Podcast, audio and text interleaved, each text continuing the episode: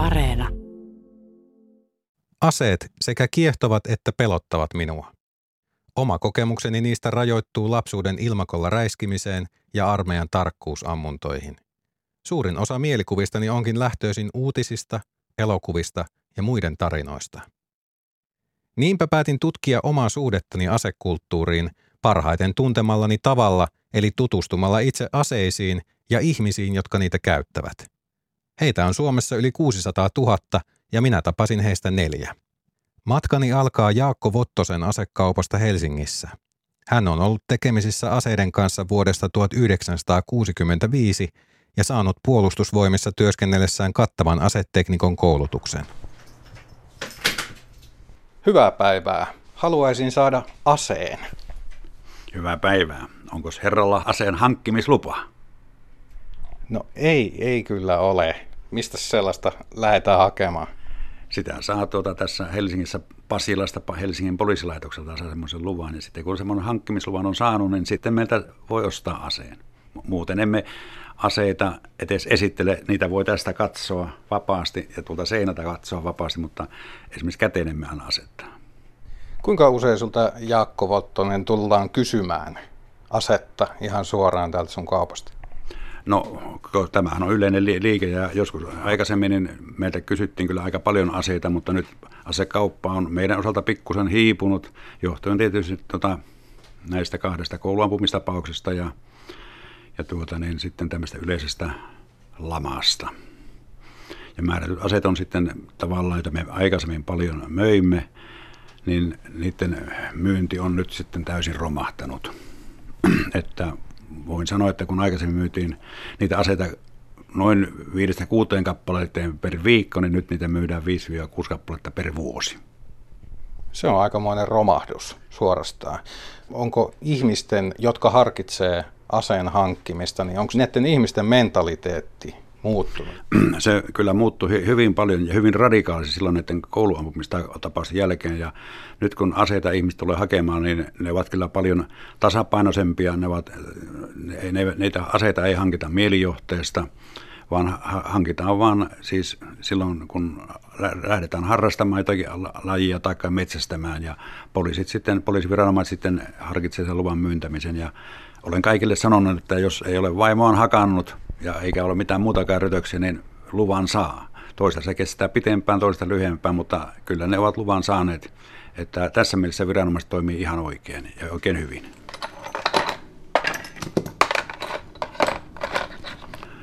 Meillähän nämä aseet pitäisi tavallaan pitää jakaa niin kahteen osaan. On urheiluaseet ja metsästysaseet.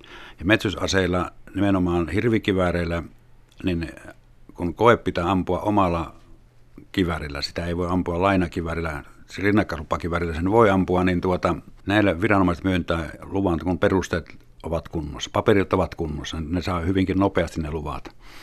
Mutta sitten nämä urheiluperusteet ovat aseet, jotka ovat käsiaseita hyvin paljon, terkkuuskivärtäkin jonkin verran, niin niiden luvat on kyllä määräisistä syistä niin erittäin siis tiukassa. Ne on, ne on, ne jout, perustelut joutuu olemaan, on, siis ne on kyllä hyvin vaativat ja tuota niin, toisaalta niin ehkä, ehkä pikkusen liian tiukat nimenomaan, että sitä yksi ampumalaji kokonaan on tavallaan hävinnyt pois ja se oli sellainen laji, jota paljon harrastettiin, eli pienospistoolit, pienospistolilajit ja se oli hyvin taloudellisesti hyvin äh, edullinen harrastuslaji. Ja sillä kyllä saatiin kyllä selvitä, kuka osaa ampua kuka ei, mutta tämä on nyt sitten kovasti hiipunut. Sulla on Jakko puolen vuosisadan kokemus aseiden myynnistä ja, ja vielä pidempi kokemus itselläsi ylipäätänsäkin aseiden maailmasta. Mikä sun kokemuksen mukaan on muuttunut sinä aikana aseharrastuksien osalta? No sitä ei oikeastaan voi sanoa harrastuksen osalta, koska vanha, vanhan ampuma-aselain, siis vuodelta 1933 tuota niin, myötä, niin aseet eivät olleet välttämättä harrastuksen vuoksi ihmisellä, vaan ne ovat yleisen turvallisuuden vuoksi ihmisellä. Ja siihen aikaan aseita oli ihmisellä paljon enempi kuin tänä määrättyjä aseita. Eli taskuaseita ihmisellä oli paljon, paljon, paljon enempi kuin tänä päivänä. Kaikki, ketkä olivat, joutuvat käsittelemään käteistä rahaa, niin niillä oli silloin mutka taskussa, eli taskuaseet taskussa ja oli pankinjohtajilla aseet ja kaikilla, ja aseen lupia myönsivät muutkin kuin poliisit. Ja tässä mielessä sitten, kun tämä uusi aselaki 90-luvun lopulla tuli voimaan, niin kaikki nämä, nämä ase hallussapitoluvat mitätöitiin. Ja siitä lähtien sitten aseet ovat ollut, ollut niin kuin eri tavalla on toimivia, että aseen taskuaseet lupia ei ole enää niin kuin saanut, ja se, siinä on hyvin selvä raja. Ja nyt, on, nyt niitä taskuaseita vaan sitten vedetään pois sitä mukaan, kun luvat päättyy, niin tuota, uusia lupia ei saa, että ne taskuaseet poistuvat. Ja enkä tiedä, että niillä aseilla nyt olisi kyllä mitään pahaa tehty koskaan. Ei niillä tehty, koska nehän oli hyvin luotettavilla ihmisillä. Metsätyöjohtajilla, minä muistan yhdelläkin, niin oli satularepussa puolitoista miljoonaa markkaa käteistä rahaa. Niin sillä oli F 765 sivutaskussa, ja, mutta silloin hän sanoi kyllä isäukko, että lähdetkö vähän kaverista turvaamaan, että on niin paljon, että tuota, niin voi kaikki palkat maksaa sinne metsureille. Tähän pistetään ruuvipenkkiin kiinni ja sitten otetaan tämä kiikarin jalka ja siinä on valmiina ruuvireijät ja kaikki paikallaan. Tuohon pannaan noin kiinni. Koetko sä, Jaakko, että jotkut aseet on vaarallisempia kuin toiset? Kyllä tietysti tämä toimintapaan nelosen aseet ovat vaarallisia. Niiden, niiden, Mitä ne on? Ne on sarjatuliaseita. Ne ampuu sarjaa, siis konepistoolit, konekiväärit, YM, niin ne ovat todella vaarallisia aseita ja niitä normaali ihmiset eivät tarvitse. Ja keräilijät saa, niin, saa niille lupia ja ne saa myöskin ampua niillä, kun ne hakevat sitten ampumisluvan viranomaiselta. Ja se on ihan oikein, että kyllä tuota harrastusta saa harrastaa ja pitää harrastaa ja ei siinä ole mitään pahaa. Ja kun on ammattimisten käsissä, niin ei ne ole silloin vaarallisia. Onko sulla koskaan sattunut sellaista tilannetta, että sulla on asiakas tullut lupien kanssa ja, ja kaikki on vaikuttanut ihan ok, sä oot myynyt aseen ja sä oot jälkeenpäin katunut sitä myyntipäätöstä? Yhden kerran tuli tänne mielestään iso johtaja ja hänellä oli aseen hankkimislupa.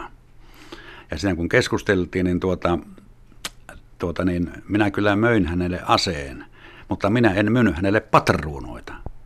Ja sanoin, että kun hän käy neljä kertaa harjoittelemassa tuolla kaupallisessa ampumaradalla ja saa sillä koulutuksen aseen käsittelyyn ja tulee sieltä, niin sitten minä myyn hänelle patruunoita. Ja hän kyllä poltti päreensä, mutta minä sanoin, että turha sinun polttaa päreitä, että, että tosiasia on näitä. Jos hän vielä polttaa päreen, niin minä soitan poliisille ja hakee sulta sen pyssyn pois. Että ihminen ei saa, siis jolla on ase hallussa, niin se ei saa olla silloin hermostunut. Ja niinhän tämä johtaja sitten meni ampumaradalle ja tuli sitten muutaman viikon päästä sinne ja sanoi, olipa hyvä ohje, että nyt hän osaa ampua ja käsitellä asetta ja minä sitä aivan oikein ja nyt on laput pöydässä, niin minä myyn sinulle patruunoita. Niin, mitäpä se olisi sillä pelkällä aseella tehnyt, kun pitänyt paperipainasta.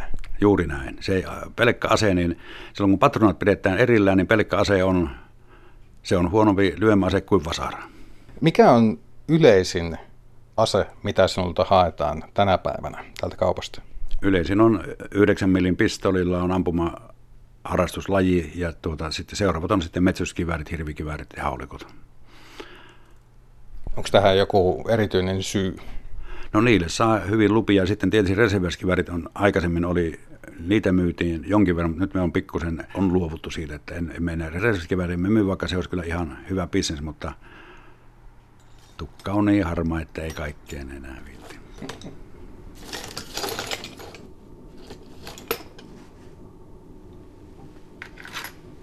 Kiinnitetään ruuvi tuohon noin. Ja sitten otetaan tuota niin,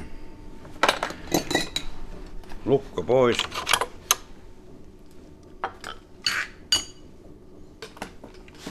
Tätä varten on ihan oma tuolinsa sitten. Mikä oli se ensimmäinen muisto, mikä sulla on Jaakko Pottonen aseesta ja mikä sut toi aikanaan tämän harrastuksen pariin? Ensimmäinen muisto on vuodelta 1944, kun evakkomatkalla olimme Karjalasta Ruskelan asemalta tuota niin, Vähänkyrön ja pysähdyimme äidin kertoman mukaan neliksi päivää Kouvolaan, Kouvolaan, Kouvolassa. Ja siinä vartiomies seisoi. Kiväärimalli 27 kakkosmallin, sen panin pää, kuvan päähän, minkä näköinen se kiväri oli. Ja tämä sotilas seisoi siinä vartiossa, hän oli hyvin rauhallinen Hän antoi minulle kaksi piirua vanikkaa ja sanoi, enempää hänellä ei ole enempää antaa.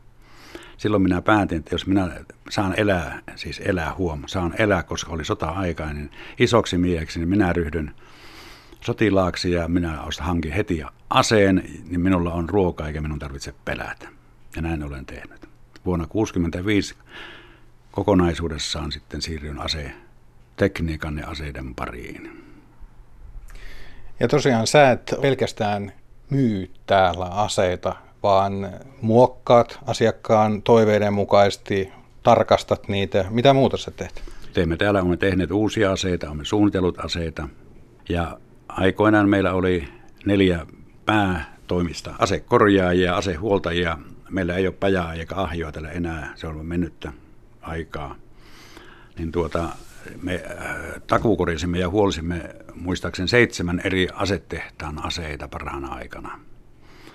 Ja aseita on korjattu ja huolettu noin 45 000. 44 000 näkee tuossa yhdessä paperissa lukee, mutta kai niitä on jo 45 000 kappaletta korjattu, siis aktioaseita. Siinä niissä ei ole mukana ilma- ilma-aseita. Kaiken kaikkiaan asepatentteja minulla on täällä siviilissä, niin on muistaakseni 14 tai 15. Nyt piipun sisusakset suunnataan tuonne tauluun. Penkkiä vähän käännetään. Nyt se on siinä noin selkeänä.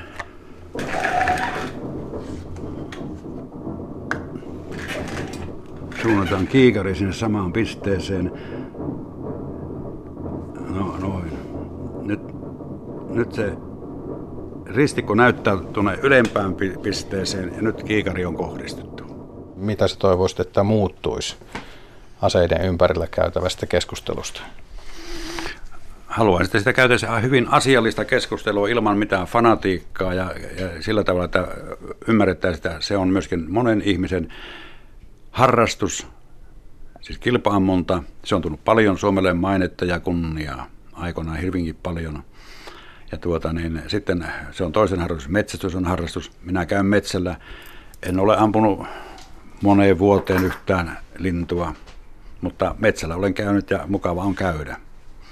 Ja, ja siltä varalta on ase mukana, että jos sattuisi tulemaan, niin ammun, mutta en, en mitenkään niin hirveän innokas ole niin lintuja ampumaan. Ja tuota, jos ajatellaan hirven metsästystä, niin sehän on todella iso työ, minkä nämä harrastajat niin tekevät se hyvinvointityö yhteiskunnalle. Kun ajatellaan kuinka monta hirvikolaria vuodessa nyt teki on ja nyt hirviä on liikaa, niin kyllä se tuota niin on, sen, sen rahallinen arvo on kyllä jotakin muuta kuin mitä sitä annetaan ymmärtää. Ja tätä, tätä harrastusta saisi niin jatkaa kyllä ja tässä mielessä pitäisi niin avoimin keskustella aseista ja aseiden vaarallisuudesta ja aseiden säilytyksestä. Ja nythän sitten kaikki aseet pitäisi olla tota niin, turvallisissa asekaapeissa. Ennen ne oli sarvissa ja ase tota niin, eteisen nurkassa ei kukaan ottanut sitä, ei tässä mitään pahaa, mutta tänä aika on muuttunut. Me, aika on mennyt eteenpäin ja nyt niitä ei voi sitten säilyttää enää tällä tavalla, vaan ne pitää olla turvallisilla asekaapeissa. Kertooko tuo, että, että aseita on pidetty sarvissa ja, ja seinällä ja niin edespäin, niin johtuuko se siitä, että aseita pidetään myös esteettisinä asioina? Kyllä se varmasti on myöskin, tuota, niin aseet on kaikki, kautta aikoina on ollut tällainen vähän elvistelinen aihe, että se, se joka, jolla on rahaa, niin sillä on myöskin hienot aseet ja tuota, niin, tänä päivänä varmasti Suomessa on ihmisiä, joilla on rahaa ja ne ovat myöskin hankkineet hienoja aseita, että Meillä on tuossa korjattavana ase, jonka hinta on tällä hetkellä varusteineen noin 20 000. Se on tuossa huolossa. Onko se statussymboli vai onko se hänellä niin kuin ihan yksinkertaisesti vain sen takia, että se on hyvä? Se on se ja se on tuota, niin myöskin sijoitusase. Kiitos Jaakko. Tämä kaikki on antanut kyllä paljon mulle mietittävää sitä, että mitä ajatella aseista ja asekulttuurista ja tunnen kyllä, että tämä on hyvä lähtökohta mun matkalle. Tuleeko sulle mieleen vielä jotain, mistä sä haluaisit sanoa jostain aiheesta, mistä mä en tajunnut kysyä tai ei tullut vaan puheeksi? Joitakin kertoja tuossa pitkän uran aikana niin on tuota, tullut tällaisia vahingonlaukauksia, joissa ihmiset ovat loukkaantunut, joku on jopa kuollut. Ja se johtuu siitä, että aseita ei määräaikaisesti huolleta. Ja nyt jos käytetään määrättyjä aseöljyä, niin se ase pikeytyy ja siinä ulosvetokoneisto ei toimi. Ja kun tehdään latausliike nimenomaan ää, tuota, niin itse lataavilla kertaturiaseilla, myöskin kertakivääreilläkin se käy niin, niin se patruna ei poistu patronapesästä, lukko kiinni ja painetaan liipan, sitten ase laukeaa silloinkin patrona piipussa.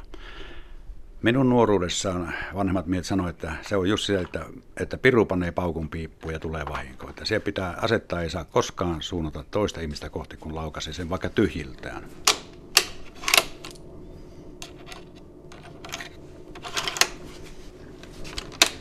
Nyt pannaan lukkoon kiinni. Näin. Nyt ulosveto toimii. Jos mä otan tämän ja poistan tämän ulosvetäjän tästä, noin, voin tehdä sen näin. Eli se on voinut katketa tuo ulosvetäjä, joka on aika, se on kuluva osa.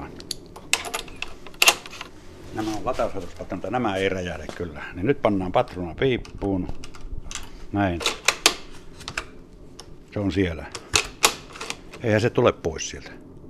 Nyt pannaan uudestaan lukkokin näin ja panks. Mä en laukas, koska vaimo on tuolla suunnassa sen periaatteessa.